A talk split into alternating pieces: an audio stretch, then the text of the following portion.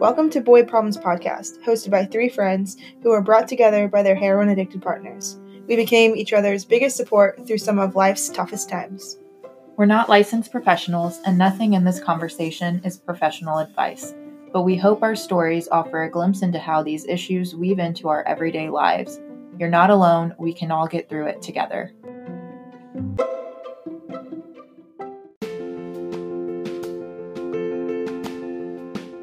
If you're listening, you probably know we met at a family support group, and our bonds have grown stronger through sharing our stories and supporting each other. When we think about the thing that's helped us most, it's that. So we'd like to extend that community to you. If you're feeling like no one understands what you're dealing with, or you're looking for a community of like minded individuals, consider joining us for our virtual support group. For details, visit recovering2.com. We know what you're going through, and we're here to help.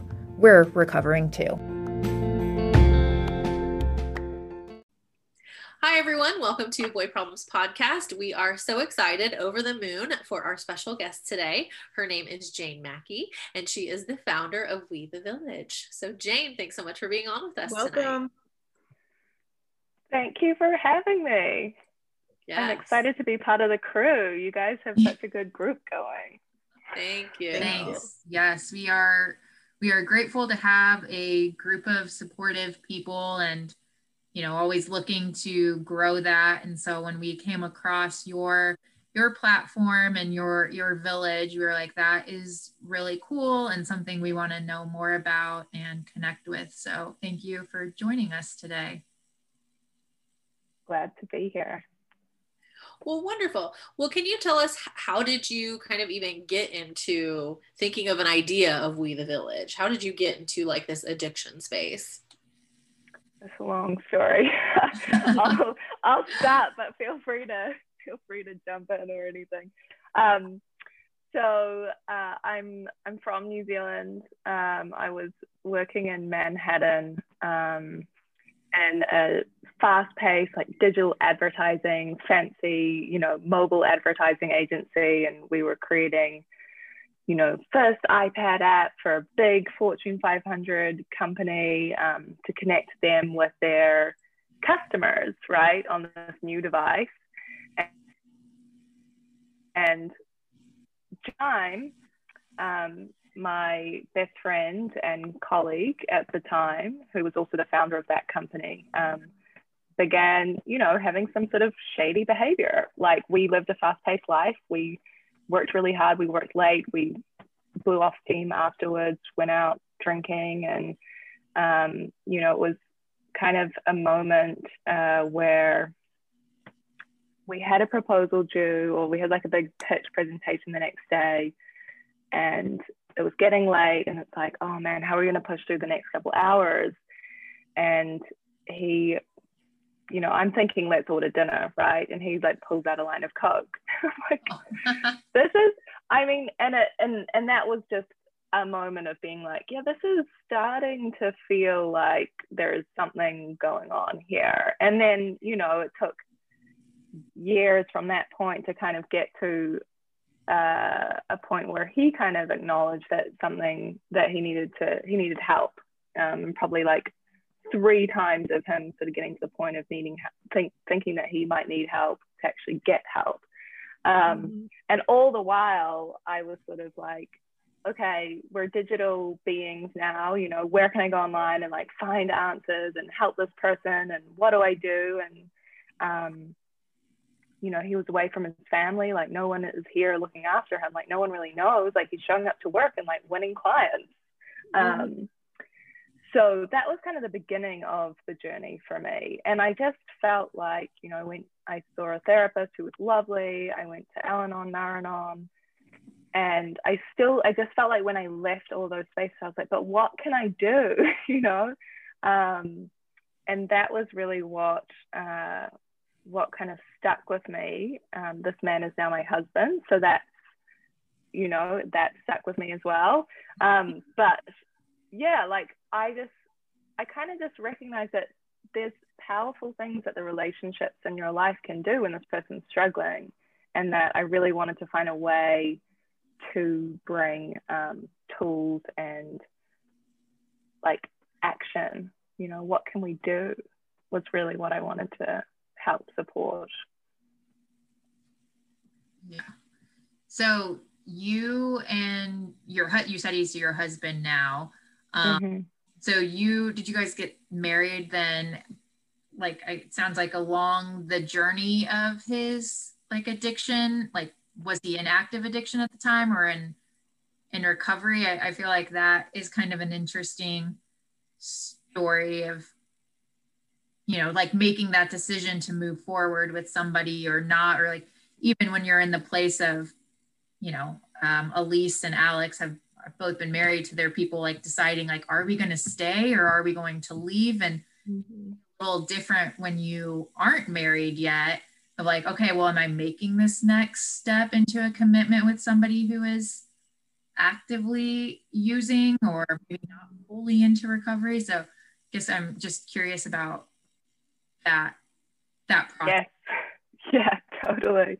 Well i it just it makes me think first. So I was going to Naranon, the one Naranon meeting in Manhattan, as a friend as well. You know, like I wasn't, we weren't even like officially dating or anything. And I was going as a friend because I was like, you know, I love this person. Like, this is my best friend. Like, what, what, what do I do?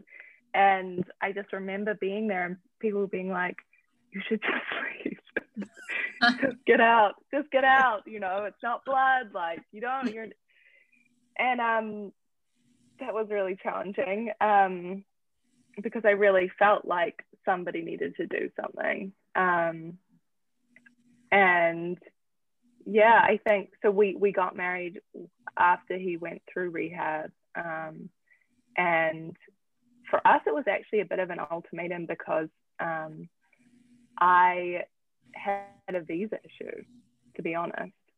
So I'm from New Zealand, and um, I was in a situation where it was like either I go home um, or we could get married and and give it a go. And so it was it was a hard decision for um, because of the recovery, but also because of you know it was probably earlier than we would have necessarily settled down. Sure. Um, but I think actually, to be honest, in our relationship, it was probably the, I think, the best thing that could have happened at that point because I think that it would have been really hard for me to actually even stay in the relationship if I didn't have more commitment. And so for me, it actually showed like, okay, there is something here um, that I could trust a little bit more as a ground level to continue to build on. Mm-hmm. And I mm-hmm. think also, and this is something that we talk about a lot in the work that we do, it's like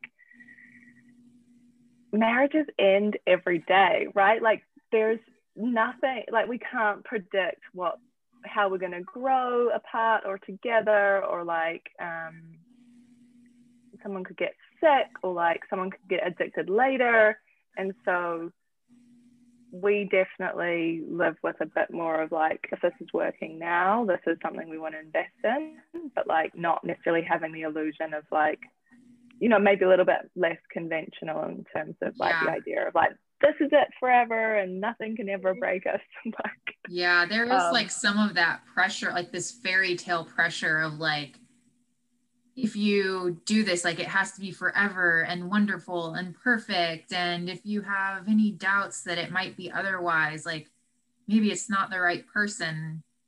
Yeah, I, I like what you're saying of the idea that it doesn't matter what the situation is, even if it's mm-hmm. outside of addiction, like who's to say that in a year someone's not going to be sick or get injured or you just you don't really have there's no way to like look into the future and know what that's going to be like. Mm-hmm. And there is also sort of like, well, maybe he will struggle with addiction again, and maybe it would be too much. Like maybe something would happen where it would be too much, and like, I I guess I've kind of accepted that that could happen, and that could, you know, be yeah. a something that we either got through or didn't. Sorry, mm-hmm. yeah. So I have a question. So, um, one, did your family know that your husband was experienced or going through addiction and Yeah. two um, if your family isn't here local um, and they didn't know like were your friends saying like what are you doing jane like get out of the relationship like were you telling people that he was struggling with is it cocaine drug of choice Yeah. hmm I think a little bit of everything in the history, but that was the most recent um, culprit. Um, yeah, I think I probably had people in two camps. Mm-hmm. I had the ones that were like, yeah, we totally get it. Like, you know, this is where you're at. Like, they they knew he was a good person. Um, uh, and then we had the other camp that was just like, why would you put yourself through that? Like, why bother? Um, so yeah, I, I I think I actually did. It was quite even on both sides. Um, I think also I talked about it a lot. So I talked about what was going on. I really felt like like and this is something else that I'm really passionate about. I just feel like if we talked about this more openly, like it just couldn't go on. Like if everybody knew that this person was struggling with this, they couldn't work walk around so depressed. They couldn't like shut themselves off in, in their room for a week. They couldn't show up to work and like not have someone give them a hug or you know whatever it is. Um, and so I early on I would sort of speak on his behalf. It sounds kind of weird, but like a little bit I would say, you know, like if we're around friends or something, I would kind of be like, hey, you know, maybe don't give him, don't offer that extra glass of something, you know, or like, you know, I would try and like push his comfort with sharing it with people so that like, which to the, got to the point where we could all just talk about it openly. And so I think people that were open to receiving that kind of information, open to sort of stretching their brains a little bit about how they thought, kind of also could see that it wasn't like this person is morally bad and like, Mm-hmm. you know, gonna be stuck this way forever necessarily. Yeah. Do you see, you know, since there are different cultures here, you notice a difference in the way like the culture of like American people respond to addiction and people you know, struggle with the disease versus people in New Zealand or other areas of the world and like what what would you say the difference is there?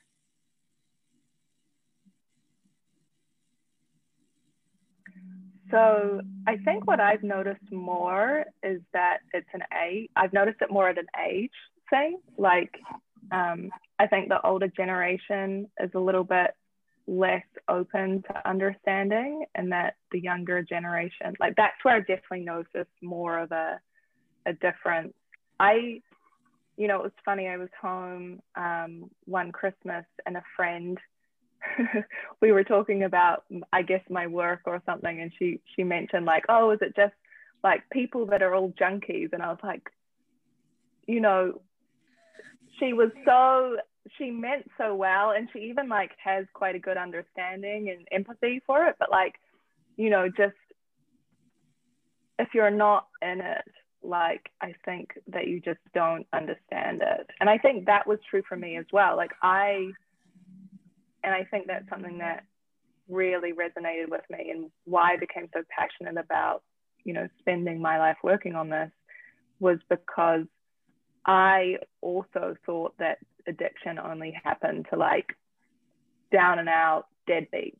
You know, I mm-hmm. had no idea that, you know, addiction can happen to absolutely anybody. It's a totally natural response, like as a coping mechanism once it starts, it's really hard to stop. And once it, once you can't stop, you can become homeless. Like pretty, like you know, you can lose your family, your friends, your job, and so yeah. It can all spiral very quickly. Right. Mm.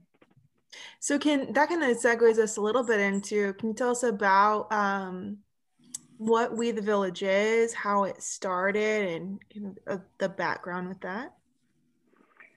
Yeah, so I think ever since um, you know my husband was struggling with addiction, we were kind of able to talk about it. We both talked about like wanting to try and fix some of the challenges that we had in his you know, trying to get him help or deal with it. And, you know, for him, because we used to work together, so we're like, I, or I sort of thought maybe we could keep working together on this. And for him, he he didn't want to make it his life. You know, he wanted to keep, you know, healing and then do other things that he loves. And for me, I was really passionate about really digging in and, and sticking, finding some way to um, fill some of the gaps. And the I got um, a really good opportunity to work with a little accelerator in New York um, called Human Ventures. And so they were interested in the addiction space. They invited me along to just share my opinion.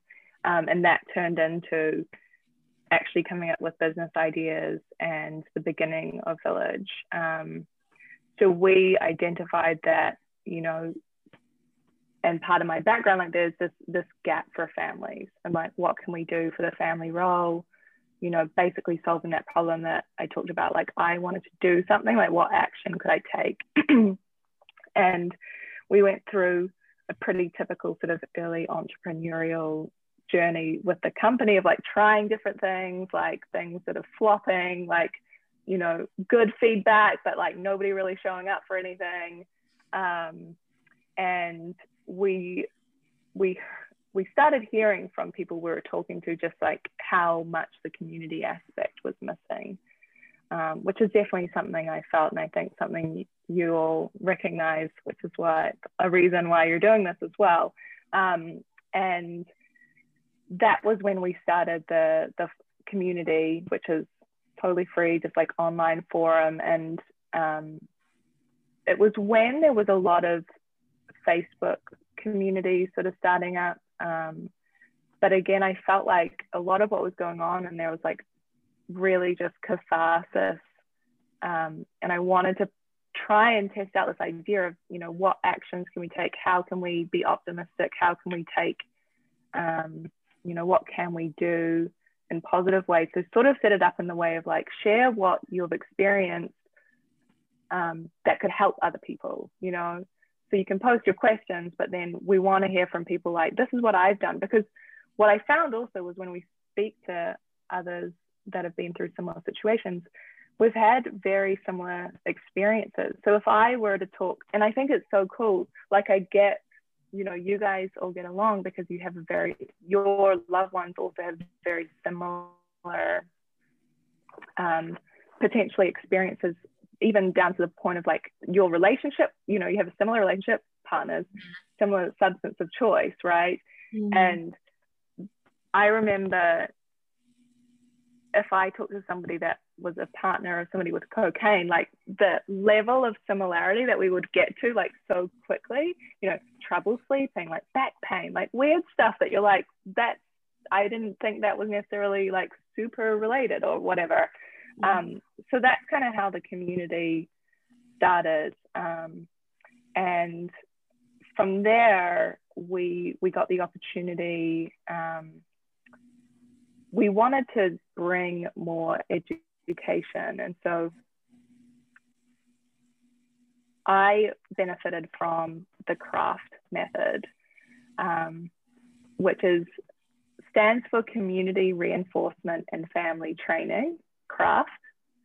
And I think we were talking earlier, and it sounds like it's a bit new to you. And I think it makes sense, right? Like CRAFT, you haven't heard of it. It was developed developed by a clinician, a researcher. He's not a marketing guy. He's not a business guy. It's like it's not.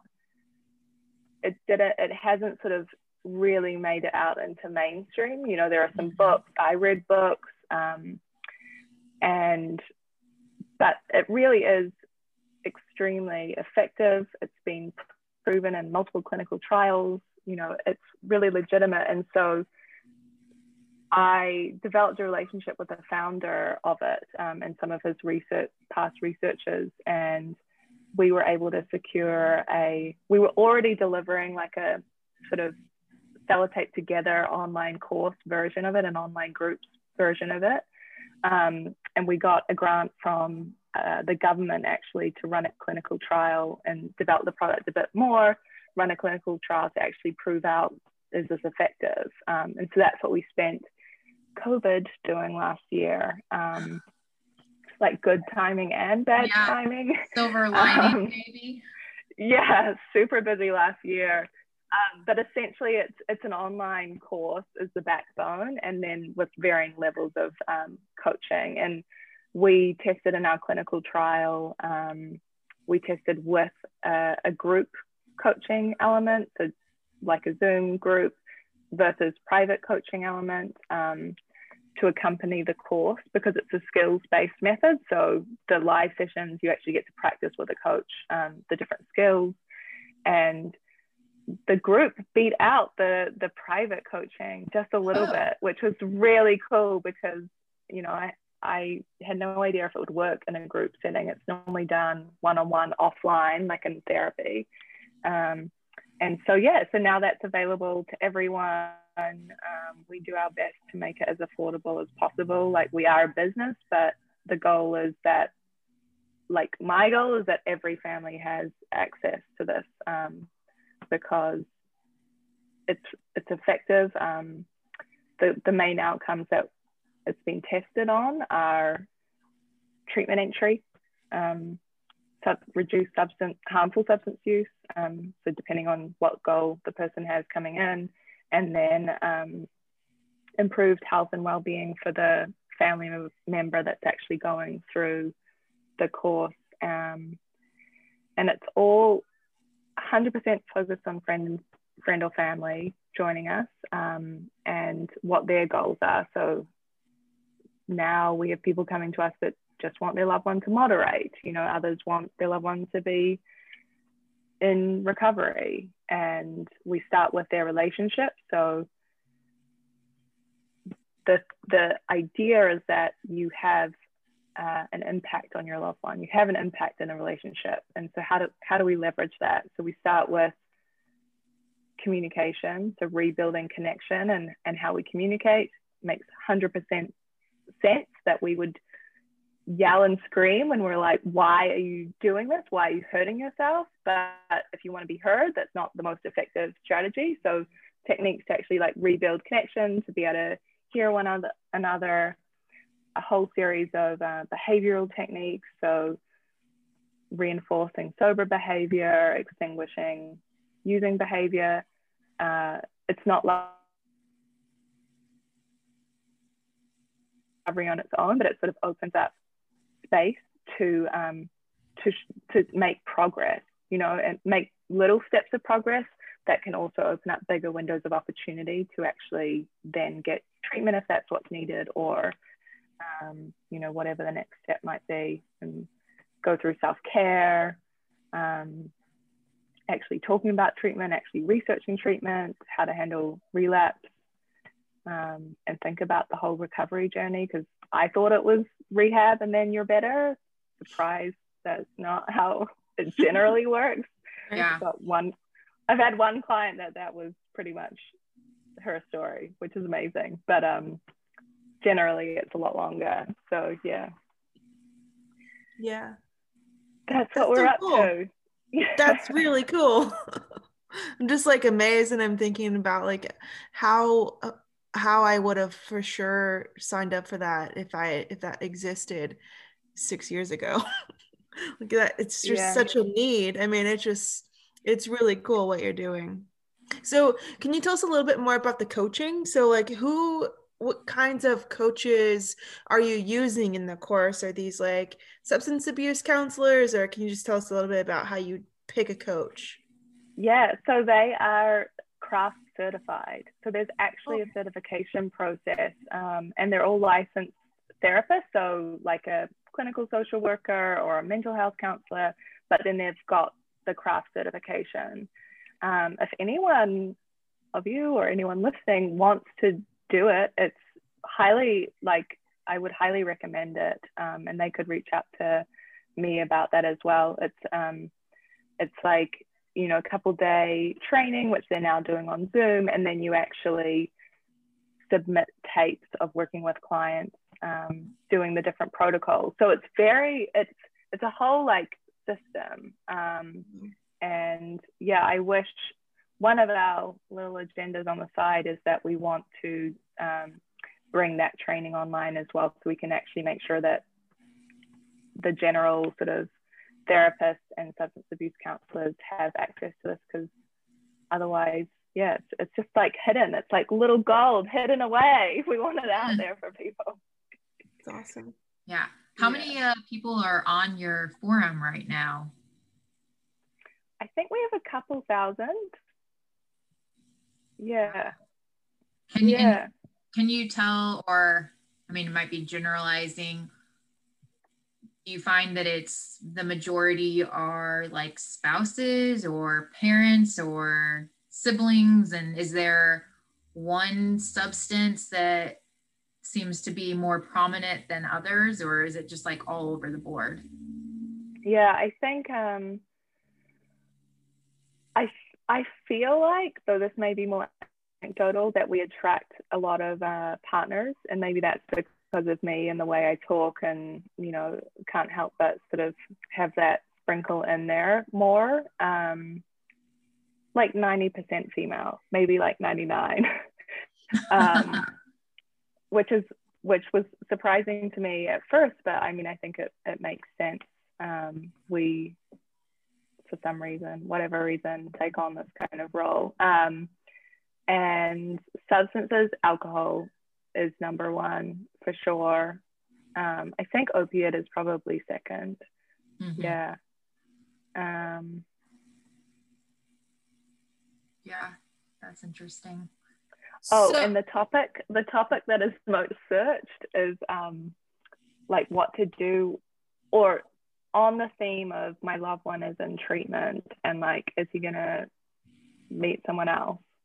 Oh, interesting. Oh, I mean, I can that we did a topic once. I think that this can bring up a lot of like insecurity issues because it almost feels like the the substance is like a, a mistress and there's so much lying and betrayal around it and then for the three of us and like with opiates and stuff that really affects the like intimacy as well, which then starts making you question like, is something wrong with me or in our relationship? So yeah, I guess that's not like too surprising to me, but it, that's interesting. Well, and then addition to that, you like the person, the substance is changing the person, the dynamic between you and them. So as they get healthy you know you i i was i did it too like are we going to be a match anymore like is this are we going to like are we just in this like toxic we only work in this toxic like dynamic and now that he's healthy am i going to be the right person for him i totally get that totally mm-hmm. yeah.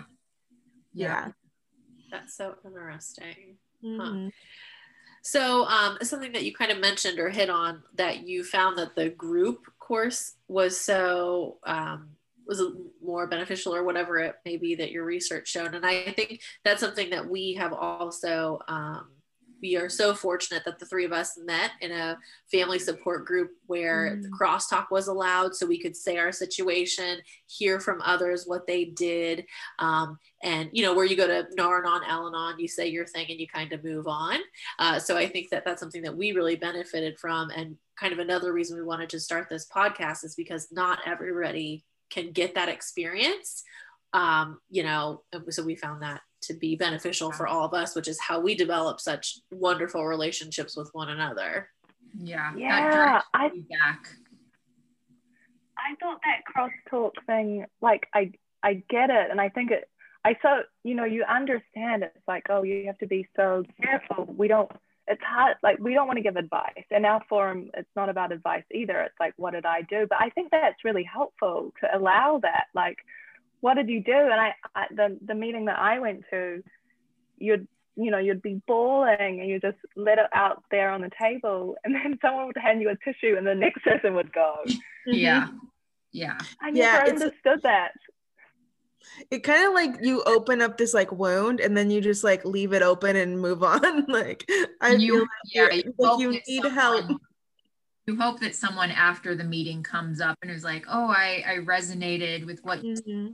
That doesn't always happen, and uh, we were lucky that we had a like a facilitator in our in our meetings who had um, an addiction clinical like background to sort of like help navigate those questions. So if it got too much like advice driven or off the rails they could help bring it back. Because I, I can see how sometimes crosstalk could be a little like questionable but it, it really can be so beneficial to like hear that direct feedback and examples of what people have done and then you know some things you might take or leave but it's at mm-hmm. something you can hold on to and you know try in your own life mm-hmm.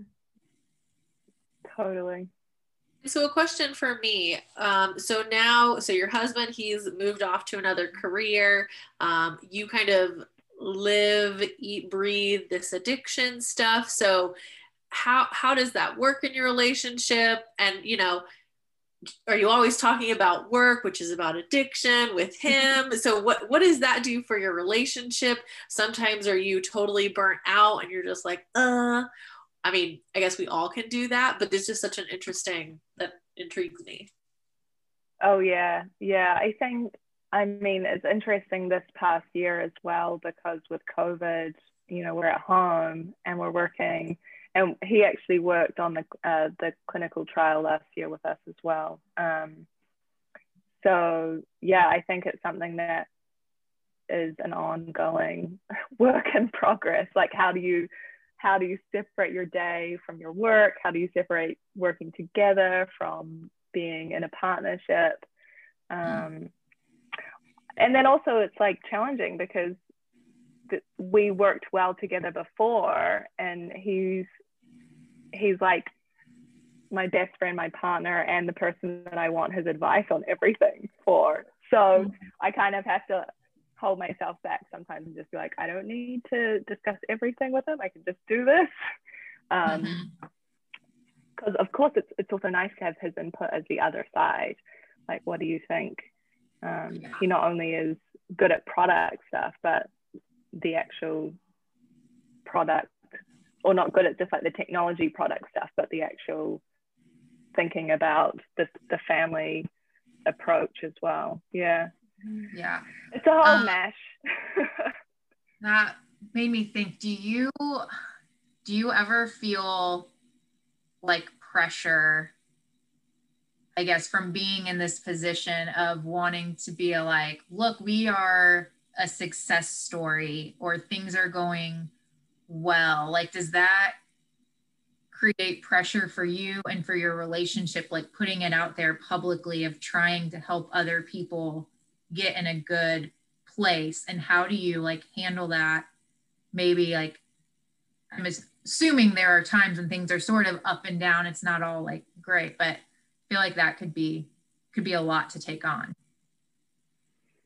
yeah, I mean, it's definitely crossed my mind. I'm like, you know, when I say, oh, we never know what's going to happen in the future, but like, what would that reality actually look like? Like, that's quite scary. Um, but, and, and then the flip side is sometimes I feel a bit too distant mm-hmm. from what it felt like when it was really, really crap, you know? Mm-hmm. And so sometimes I'm like, oh, you know, because he still drinks sometimes, and that's still a sort of work in progress for him. Um, or you know, he's had like he, he drank for a, a period last year, and it was really you know then had some bad physical health outcomes, and probably men- mental health, of course, as well. Um, and then now is like you know maybe two glasses on a weekend watching UFC like that's his thing. Um, so sometimes it's funny because I'm like, oh, yes, like we're still in the in the crap, you know. Um, but yes, I, I do feel sometimes like I'm a bit distant uh, from how awful it was for so long, you know. In some ways, it's like it took took a long time to sort of release that stress from the body, like that physical response of like, oh my god, something's going wrong or whatever. Um, and in other ways it's like it all just you know you actually can forget some of the horrible stuff um, when things are going well yeah so yeah i don't know Good. So good. Good question though. That one made yeah. me made me think um, about it.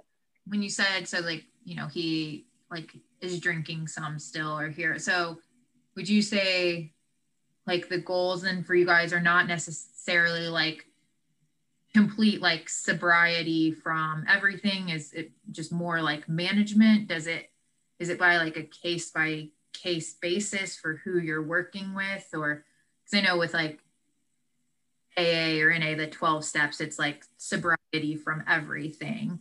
Um, but that is, you know, different things work for different people. So just, I guess, curious on the philosophy in We the Village on what you're doing. Yeah. So we are 100% like whatever your goal is, is my goal. Um, and my husband never said he would get sober. He was like, I realize I'm totally messed up right now and I need help and I will I will be sober for a while, but I'm he never like committed to being sober forever. And I think, you know, for me, I was like, yeah, whatever, like you'll probably be sober at some point because I don't know, you'll just need to be. Um, but I think that it's interesting now because some people come in and they say to me like their goal is that they want their partner or whoever to be able to moderate because they're not ready to like for alcohol to be like out of the picture. Um, and i kind of in my gut i'm like i'm going to help them with whatever goal they have. I'm like i don't know if moderation works. Like i'm not sure i don't think unfortunately i, I actually think that would be really interesting research is to look at how you know, because it's either like, yes, you can have it, alcohol, or no, you can't have it, illegal, right? But like, it would be, I think we need more research on what are optimal amounts of these things, you know, so we move mm-hmm. away from like substance abuse to like, you know, what is substance abuse? When does it become substance abuse? You know, mm-hmm. my husband has a pancreas problem if he drinks too much, but he's not addicted to it. He doesn't get the shakes. You know, like people have different reactions to things. Um, cocaine, however, is very addicted to that. But like, how could we get more information about what is an okay level versus just like this black and white yes, no? Um, I don't know. There's still so much we need to know.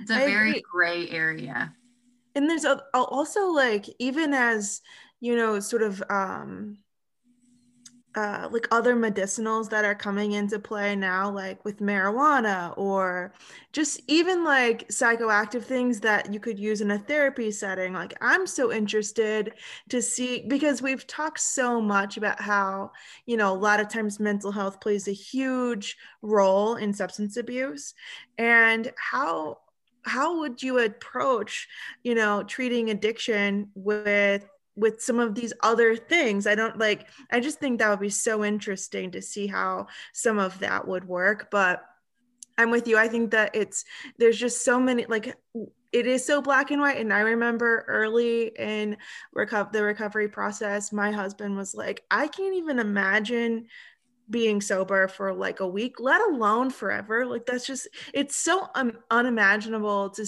to commit to anything forever i mean it's just insane like how do you how can you how can you really do that? It's i think that's why you kind of obviously break it down into like one day at a time obviously.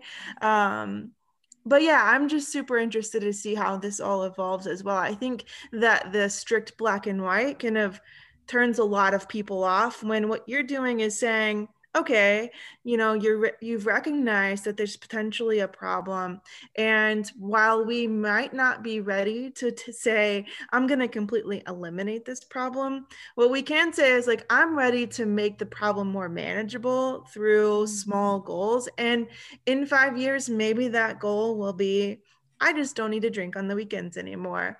But for right now, it's not. And, you know, is there progress in that? And I think that that's a really um, progressive way to look at the road to recovery. Um, I think, you know, if you follow a traditional AA, that's not a person in recovery. But, right. you know, does that matter? And like what is what does recovery mean? And like at what point like just as you're saying like at what point are you abusing substances? At what point are you like on the path to recovery? And why does it have to be you know such a defined like like thing like all or nothing yeah. Yeah why does it have to be an all or nothing? You you know i know from my experience with my husband that it's definitely been a, a progression of small habits formed over the last decade. Yeah. And um, that's not something that happened by completing the 12 steps. You know, that's something that happened through lots of work in the community and lots of failing and therapy and, you know, a lot of learning along the way. And I just don't, I agree. I, I think that's there are very few people that walk into rehab.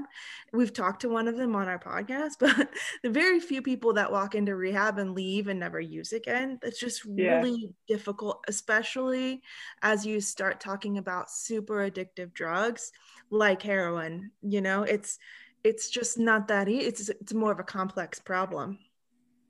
So I think that approach is really interesting. I'd be super interested to see kind of how that evolves or if you learn anything kind of along the way. But I'm with you. I, I think that it it would be interesting to see how much more you could support a recovering person if it wasn't such a hard line. Mm. Yeah, I think the what what we often say as well is like what what is working, like whatever we find that is working, we want to do more of. Um, whatever is not working, like we can sort of discard that. And I think that sort of plays into the small steps um, approach. And then, yeah, I don't know. And for some people, it works to kick them out and you know they have to be abstinent i don't know but that's definitely we can't i can't play a role in that so i'm like i'm working with what i can work on and that's like the person that's in front of me um, yeah. It's so interesting. Well, Jane, as we kind of wrap up and end our conversation, is there any other final words or advice, or how could people get in contact with you or look up We the Village? Yeah, this has been really fun. I'm Thank you so you much. More. Um, yeah, find us uh, at wethevillage.co that's uh, online and on Instagram. And yeah, try the course. Like nothing, seven day free trial. Um, and it's, I think it's a toolkit that can take you throughout, you know, wherever you are in the relationship with someone in addiction or recovery. Um, and yeah, we've we've seen it work wonders. So we'd love to see you there and yeah, keep. I mean, I I love what you guys are doing. Uh, this definitely was not. I don't think podcasts exist when existed when I was first going through this, and I I just think that this would be so helpful. Um, it's so nice to hear the different voices and experiences, and that you make it really candid and don't hold anything back. And I well, really appreciate that. Welcome to join us anytime. Yes. Please come yeah, back. You have to like keep us posted on new courses and research and yeah, it's been love to do that. Really fun to talk to you. Yeah, thank you cool. so much. Until next time. Thank you. Thanks. Bye. Bye.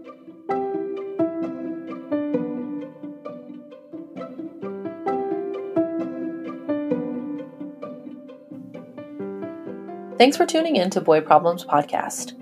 If you enjoyed today's discussion, be sure to rate, review, and subscribe to this episode. Find us on social media, and if you have questions or ideas for topics, email us at hello at boyproblemspod.com.